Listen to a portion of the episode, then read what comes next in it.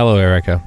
Hello, Steven. It's uh, it's Saturday afternoon, um, and we've watched not one, not two, but three episodes of Fury from the Deep. Episodes four through three through five. Yep. Three, four, and five Yeah. of Fury from the Deep, not the Fury from the Deep. I Mm-hmm. feel like that's important to to mention every single podcast episode. Yeah.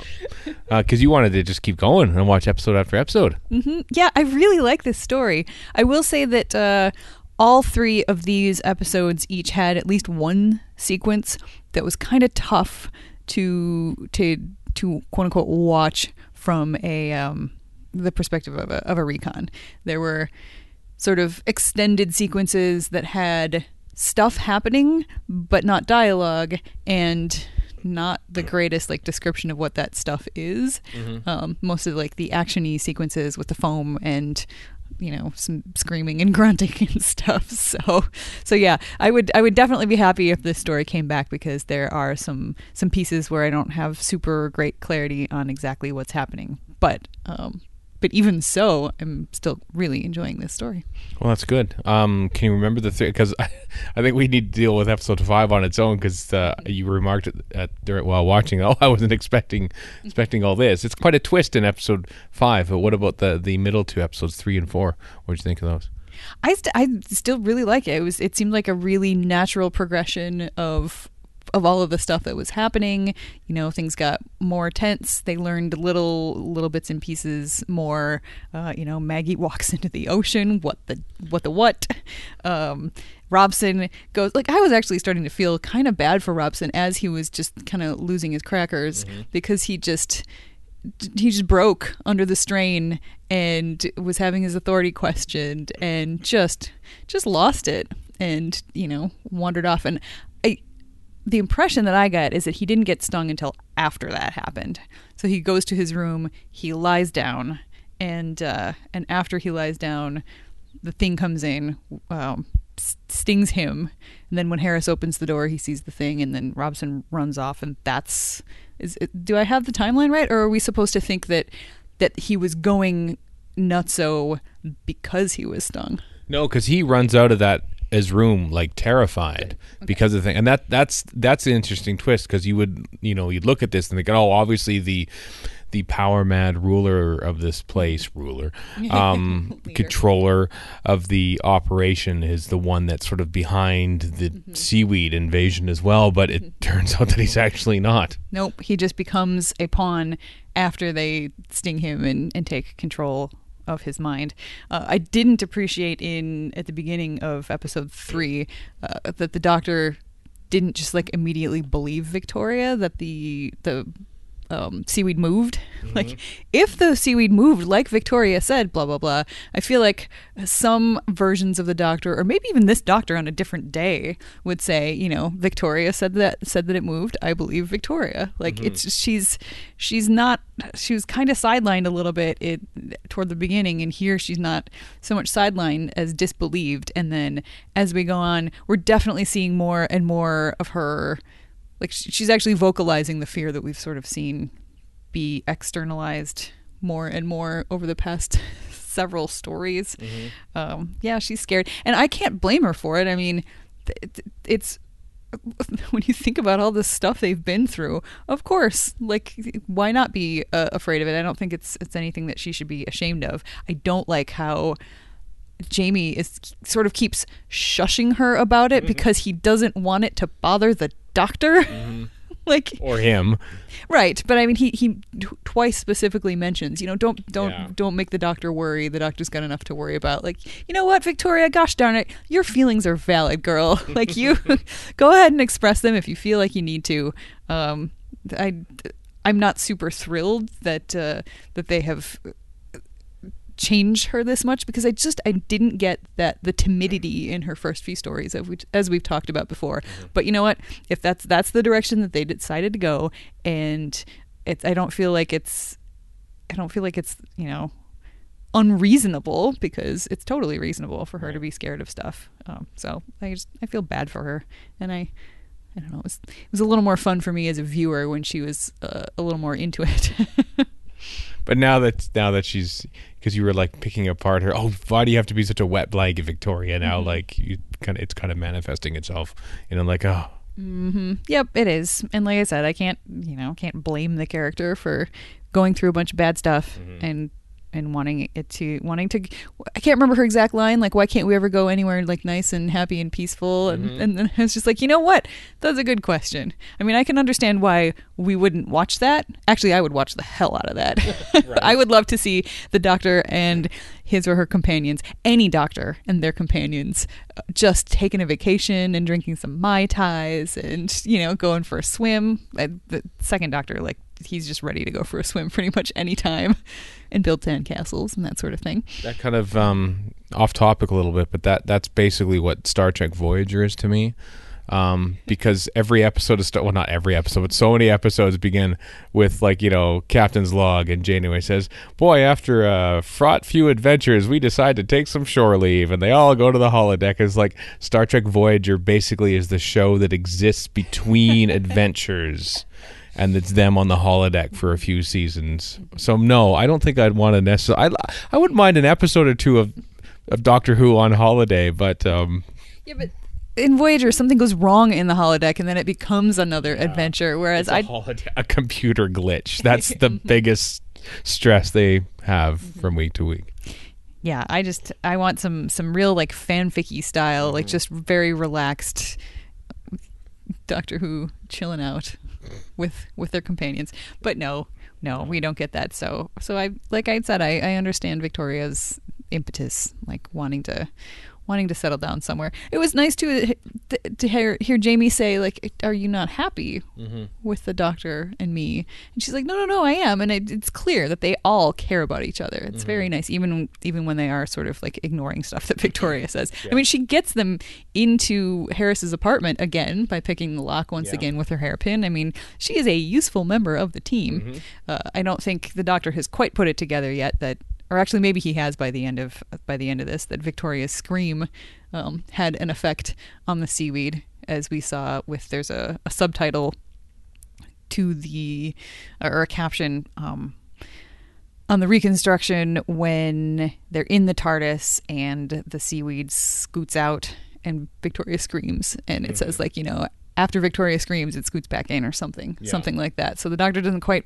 put it together then but I think he realizes it when it's when it's not actually Jamie's punch that Downs is it Quill Quill. Quill yep um, so so the doctor's got an idea about what's going on took him a while speaking of being in the TARDIS though I love it when the doctor does sciencey stuff this was fun Yeah, even, and even Victoria's in on. You know, I did the Bunsen test, like you said, whatever that is. I mean, her, well, you know, using a Bunsen burner so, probably yeah. to, to boil it or something. Uh, and the doctor asks, "Is this still hot?" It's not Uh-huh. hot anymore. So, so yeah, sciencey stuff. I mean, her her father was uh, was a scientist, so she true. may have she may have picked up more than just a little bit. Yeah, and doctors like using test tubes and like putting seaweed in tanks and stuff and explaining what's in the Yep. tubes and yeah. So Victoria has the you know the amount of, of knowledge required to to use a, a flask and a Bunsen burner and and do some stuff, and Jamie has the required skills to look through a magnifying glass and see if or micro, microscope and see if anything moves. Yeah. Which he's good at. Yeah. He spots it too. He says, "Oh, it's moving. It wasn't moving. Now it's moving. I did it." Good job, Jamie. Yeah. Way to go, boy. Yeah. Uh, oh, some some housekeeping. I think uh, you mused on the last episode how much Mr. Oak and Mr. Quill reminded you of the two characters from Neverwhere. Um, Mr. Croup and Mr. Vandemar. there you go. And it was confirmed to us by listener Steve that uh, yes, actually, that was those that and Web of Fear were like formative experiences in Neil Gaiman's youth, and that was a direct um, um, inspiration for Neverwhere. So you were bang on. Yay! Well, I mean, he. I, I don't want to take too much credit here. I feel like Neil Gaiman just did a really nice job of, of of interpreting it, like the feel of those characters into characters that then he created. So it was just a really good homage that makes it recognizable. Yeah, and quite an homage too, especially since the story doesn't exist anymore to watch. So, like, it's an homage to basically his childhood, less than uh, homage to an actual Doctor Who episode when you think about it. Yep, but still, still clear. And gosh, those characters are creepy. Like that, they don't have a whole lot of still shots of them, so we keep seeing sort of the same one again and again. But at, not entirely. There are there are a few, but every time, like the creepiness of those characters just comes through, even in the still photos. Yeah. Wow, just so effective. Yeah, and so so I wanted to find out this the actor. I I didn't couldn't remember if uh, if they were in any further episodes, and they are. Obviously, they've been in every episode. um, but Mr. Quill, who is the tall, silent one with the bug-out eyes and the you know the, the freaky of the two when it comes to the uh, the expressions, He's played by Bill Burridge. Bill Burridge mm-hmm. is like was like a career extra. He appeared in just a few things, often as just sort of a background. He was in a few Doctor Who episodes as like, you know, later on he'll like a coven member or mm-hmm. someone in the background or you know, just one of those. So mm-hmm. so yeah, a non-speaking artist um basically portrays one of the most chilling villain performances in Doctor Who history. So good job Bill Burridge. Yeah, he's great. There's a, speaking of chilling, we got a little bit of moving footage, uh, which once again, not all of the bits of it, but boy, the the bit where uh, Van Lutyens. Van Lutyens um, it gets taken under by the foamy, weedy badness. Yeah, that's another one where I'm like, okay, yeah, I, I might, I might, I might cut that out. Yeah, I thought that was that was pretty intense. Well, uh, obviously, the Australian censors from 1968 or whenever they got this episode to review, um, they had uh, two problems. They had problems with foam, and they had problems with with weeds sticking out of people's shirts and stuff because those are the shots that we lost. Yep, that's that's Gained, I suppose. gained. Yep. Well, we also saw um, Robson killing or incapacitating the soldier outside his door. Yeah, because in that shot he has the um the weeds coming out of his shirt. That's why. And the, the scene in the helicopter, it's floating around because he's got weed. Really? Yep, weeds. Oh, I guess that now it makes sense. I didn't realize. I was like, these are weird and random clips. Maybe somebody was just really against helicopters, but no. No, it's weed. This is Australia. Everything kills you in Australia, and they're afraid of seaweed. That's that is very strange. But you know what? Thanks, Australia. I kind of wish you had more random fears because then we would be able to see more Doctor Who. I know. What am I- They should have just been afraid of like black and white television or Doctor Who or Patrick Troughton. Who knows? Yeah, but no. So mm-hmm. yeah, We get to see a little bit of Patrick Troughton because he was talking to Robson when he was, you know, the, the, they cut out that whole little chunk, and I could tell right away too. As soon as it like switched from your telesnappy looking things to that close up of the doctor, I just like I noticed that the quality of the picture changed, and mm-hmm. I was like, "Is he about to start moving?" And then he started moving. I was like, "Hey, yay me!" I noticed. it's kind of exciting, isn't it? When you can sort of tell when a clip is going to start moving for a tantalizing few seconds and then stop again. Yeah. Yep. Yeah. That's that's exciting. I just I'm I'm really enjoying the way the story is playing out and Megan Jones, Yeah. she friggin' kicks ass. Yeah, Megan Jones is like head of the whole operation. Flies in uh, in episode four, I think it is, and sort of like takes charge. And you know, she kicks ass and stuff, but she's also like clearly fond of John and he of her, and so she like sort of tries like the personal angle to sort of like see what's wrong with him when he goes. That's, well, that was a great little scene actually. It was and it almost to me it kind of felt like she's really sort of the the stereotypical woman who's had to fight her way up to to play with the boys in a man's world. Yeah. And so, you know, she's very sort of straight-laced and stuff. And it she she totally did seem like she cared about him, but at the same time, it seemed like she struggled a little bit with the um with the personal aspect. Like she seemed so much more comfortable and confident when she was, you know, shouting at him or anybody else, basically. And uh, it seemed like while she had real affection for him, it was a little bit of a, a struggle for her to sort of try that angle. Like she wanted to try it because that's because she's a really smart lady who who recognized that that was an avenue that they had not yet uh, investigated. So she wanted to give it a shot, but it didn't seem uh, entirely like a thing that she was real practiced at. Whereas being in charge, that was you know like she's really good at that. And I and I also like how she comes in at the beginning. And you know she's got this idea about what she's going to see. She sort of takes stock of the situation. She hears hears what's going on, and she says, uh, "You know, no, you can't do this. Yes, you can do that. You sh- you need to get out there and inve- investigate. Um, but no, you just need to take the company helicopter and not, you know, sh- basically she's not buying into any of the hysteria. I hate to use that word, especially when we're talking about a woman being in charge. Yeah. Um, but uh, but she's so she's not buying into it right away until there's more evidence. So I appreciate that that she, that she didn't just come in and suddenly believe everything that she was told. And then I also appreciate the fact that she believed what was going on a whole lot quicker than say Robson did in Yeah. the first place because she's actually got her eyes open and is evaluating the circumstances because that's what she's there to do. And yeah, so I just I really I really like her. Yeah. She's she's the next woman after Maggie Harris, and she's the one in charge, thankfully. So so at least we get prominent women roles in 1968 Doctor Who. It seemed like Maggie might at this point also be in charge of something because she's, you know, saying to Robson, "Are you going to follow your orders? You are, right?" And like, and then walks into the sea. Like, whoa, something, something spooky's going on. I'm, I'm very excited to see what happens in chapter six if like we get her back at all, or if she has, sorry, episode six. You're watching the DVD menu on the front screen here, and I put chapter six because it's chapter six on the DVD. Yes, so that's why I keep wanting to say chapter. That's I have wanted to say it and caught myself and said episode a ton of times. Yeah. So finally, I have screwed up. Yeah.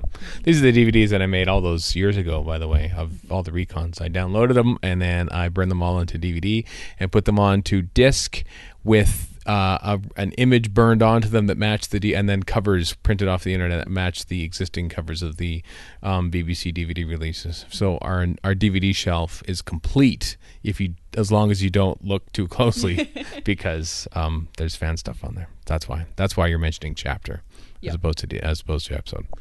Yeah, it actually, it's a very nice looking shelf. It, they all match very well. You did a good job. Things. Oh, well, credit the person who created the um, DVD covers all those years ago. Mm. It's like 15 years ago. Wow. Yeah, I burn I burned off all the episodes that weren't yet on DVD as well, Mm. and and had covers for them too. And then as they were released on DVD, I'd replace them. Hmm. But so yeah, Nerd. yep. And look, we get to watch Fury from the Deep for Recon because of it, right? Um, That's true. Yeah. So episode five, it really changes. Everything sort of kicks off, and there's helicopters and a bunch of foam and everything. Yep. Yeah. The doc, like, is it the end of chapter? Chapter. Here I go again. end of episode four, where the doctor says, you know, it begins the invasion. The The Battle of the Giants. what a cliffhanger line. like, what, I don't know what he means. Like that the seaweed is a giant force and humanity is a giant force or something. There's no giants, Doctor. It feels like a hastily added line hmm. because the cliffhanger probably said, you know, Doctor looks up at seaweed in tube, and you feel, well, can we punch it up a little bit? And so hmm. he exclaims, "Battle of the Giants." it's never really like you know reprised any anyway, and, and but after that, but yeah. yeah that it just it sort of made me tilt my head a little bit and giggle because that's just silly. But but yeah then then it does sort of change the the tenor. I was totally not expecting robson to leave. I mean up until this point it's really been a base under siege story which i quite enjoy. Base under siege stories are great. Uh and then suddenly it's like it, we just opened up like the world. It just changed. So robson takes victoria which at first i was like why is he doing that? And then i realized oh that's actually a really smart move. Take a hostage that's important to the person who is clearly the biggest threat the doctor of course. Um, and yeah and then man the, the, the budget for this story just seems really like they've got a helicopter and they had that like giant foam explosion into the into the room. That looked like it was huge. Well, I think the BBC got a foam machine at this point. I you say that as, I say that as a joke, but No, I think you're right. well, you've you've seen a future episode. Yep. Look at me carefully avoiding spoilers of a 51 year old television show, but uh, but it features in in there, and so yeah, this is a thing that the BBC got maybe for some nature documentary. I don't know the history of the BBC foam machine. So basically, they had a foam machine on standby. I don't know if that inspired the making of the story, thinking, hey, we have a foam machine, write a story around said foam machine. Um, but the helicopter, that's a thing because you know those aren't cheap. They probably just got it for one day and just did a few shots, and probably the same helicopter as you reasoned, flown by Jamie and the Doctor, is probably the same one that Robson was flying too. But Yep. Yeah, helicopters are still a thing. Like, I mean, for my uh, Wynonna Earp, my Wynonna Earp podcast, Earp Chirp, we watched the behind the scenes stuff, and there was there was an episode where there's a helicopter in it, and the behind the scenes little mini episode has everybody, the producer, the showrunner, the all of the actors and stuff, freaking out about the fact that they got a helicopter because like that that show is you know it's a Canadian TV show, it doesn't have a huge budget, so they were just like, oh my god, we got a helicopter. So now every time I see a helicopter in Doctor Who, I'm always like, holy crap, Doctor Who got a helicopter. yeah, and this wasn't like last uh, you know story of the production block. There's still like three more stories in this production block, so it's not like there's this hey we got money left at the end of the budget year. Let's spend it on a helicopter. Yeah, Let's blow it on copters and booze. Mm-hmm. Mm-hmm. They probably did blow it on booze, but that was the BBC back then. Right. That that's. I, I feel like their booze budget was actually like a sacrosanct part of the budget mm-hmm. that uh, you didn't dip into that to, to make television. It's just like the bar at the BBC has its own its own column in the books. We're gonna get to that next season, I think, in Doctor Who, because it factors in somewhat in the production of the show. Yeah. Wow. Uh, anything else about these uh, three episodes? We're not gonna. You know what? It's it's early in the day. We might maybe we'll get to episode six um, after the Oilers game that we watch, uh, and and then we can finish off the story because it's no fun to leave a last episode of a six episode story hanging like that. But any any other thoughts on this? Well, first of all, we're not promising anything because we're lazy. That's true. hmm Yep. We do have an extra hour to play with with us uh, turning the clocks back. So that's right. Y'all, you UK people, you did it last week. You're you're ahead of the curve. We're we're behind behind, but we're we're finally going to do it. Um, you know, there probably was watching three episodes in a row is not something that we've done for a while, but No. uh, I still I still continue to really like Dr. Harris, like him a lot. Yep, good. Um, I st- I actually liked uh, Van. What's his name again? Van Lutyens. Ben Lutchen. I don't know why I can't remember that name. Um, anyway, I appreciated his character. Like, mm-hmm. I'm sorry he came to such a bad end. He he was really just doing his best to try to make the best of the situation and try to save people. And you know, yeah, he was butting heads with with Robson, but for mm-hmm. I thought very good reasons. Mm-hmm. And I really loved his sort of loophole solution Yeah. because he because he's um just a consultant basically he doesn't have the power to authorize anything uh, or make any decisions but he does have the run of the facility Yeah. as he says. So he's like you know what? I can't authorize anybody to go down and check this out. So i'm going to take it upon myself and i'm going to do it. And i thought that was a really selfless thing. Um, I, I appreciate that the doctor was like i don't think you should do that.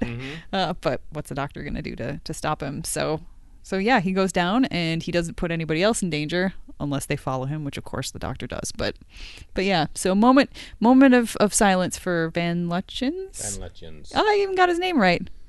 There, that was the silence. Well done. We'll see John Abineri again, of course, in Doctor Who mm-hmm. in the future. When we do more episodes of Lazy Doctor Who on the Incomparable Network. Is that, is that your new thing? I don't know. Are we signing off that way? Well, we, I realize that we don't actually ever introduce what the show is about sometimes. So it's like you have to sort of know about it beforehand because we're so lazy that we don't do that. This is a show where you and I, a married couple, watch Doctor Who, most of which none of you can see because it doesn't exist, and we do episodes about it, and it takes our time, and we're like almost, almost all the way through season five uh, in 1968. It, it's not radio, dear. Like it's a podcast. I People know. like although I suppose, you know, maybe out there somewhere there's a Doctor Who fan like listening on their Google Home or device on s- external speakers in their living room and their spouse just wandered in and he's like, "What are you listening to?" But he doesn't have to lis- ask what are you listening to because you you Steven just explained it to the spouse of this Doctor Who fan in my fictional headcanon. Yeah, towards the end of an episode Yep. Where we review an, a fifth episode of a six part story that doesn't exist. Good timing. Mm-hmm. That's that's Lazy Doctor Who on the Incomparable Network. Goodbye. Goodbye.